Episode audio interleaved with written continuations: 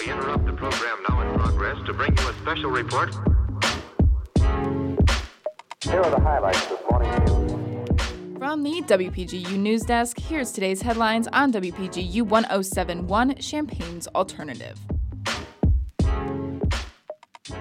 From WPGU News, I'm Elissa Eaton. It's Wednesday, April 5th, 2023. WPGU is committed to student journalism and educational opportunities for student journalists at the University of Illinois. We've partnered with Illinois journalism classes to bring contributions on air from students learning broadcast journalism. Jakob Stutz, a student in Professor Stretch Ledford's audio journalism class, reports that with inflation rising, off campus students are forced to face high rent prices. It's spring again. Students are looking for somewhere to live for the next academic year. With rent skyrocketing, students are thinking extra hard about where they'll live and how they'll pay for it. Yayo Mercado's renewal offer from Smile Student Living left him frustrated. I was low key kind of pissed. The renewal went up to sixteen fifty. That's uh, almost like a 35 40% jump from what we pay now. Mercado and his roommate are paying just under $1,200 a month for their two bedroom apartment in Urbana. They didn't want to pay much more than that next year, so they're moving. It was a big jump, which led us to having to find somewhere else to live, somewhere cheaper. Zachary Woods and Neva Bainey's rent is going up by more than $400 to $1,650 a month. They decided to renew, but they'll have to make changes. I'll probably have to work an additional 10 to 15 hours a week, just like adding extra padding onto my paychecks. According to the Bureau of Labor Statistics, rent inflation was higher at the beginning of this year than at any time since 1982. Will rent keep going up? Moody's Analytics forecast rent inflation to continue until May and then settle down in the second half of the year. Either way, paying rent will continue to cause stress for students who want to live off campus. For WPGU, I'm Jakob Stutz. The Illini Hillel is celebrating Passover with two weeks of meals and interactive Seders. Starting tomorrow, kosher meals, including lunch and dinner, will be offered every day until the 13th. Free pizza dinner will be offered at 8:30 p.m. on the last night.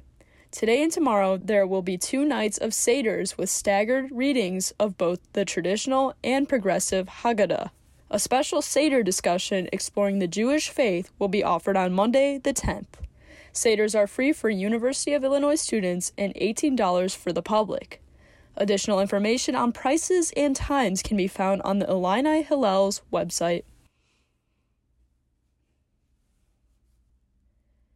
April marks Sexual Assault Awareness Month, and the Women's Resource Center is hosting a number of events to address the needs of survivors.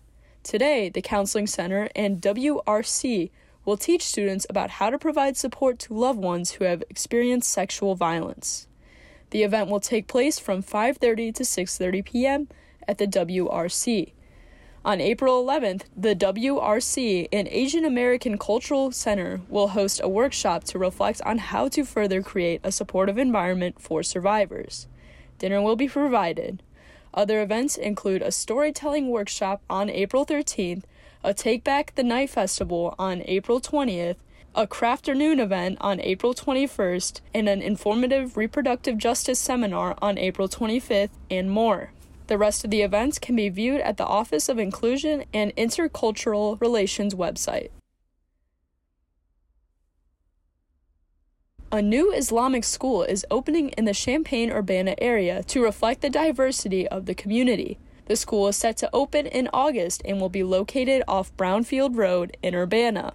The Islamic school, Hidayah Academy, is the first Islamic centered program for children in the community and is meant to address their social, spiritual, and academic needs. The Academy is hoping to raise money for scholarships, and a fundraising event will be held this weekend. For more information, visit its Facebook at Hidayah Academy of Champaign Urbana. On Monday, Illini men's basketball sophomore RJ Melendez posted on social media announcing his entrance into the NCAA college transfer portal.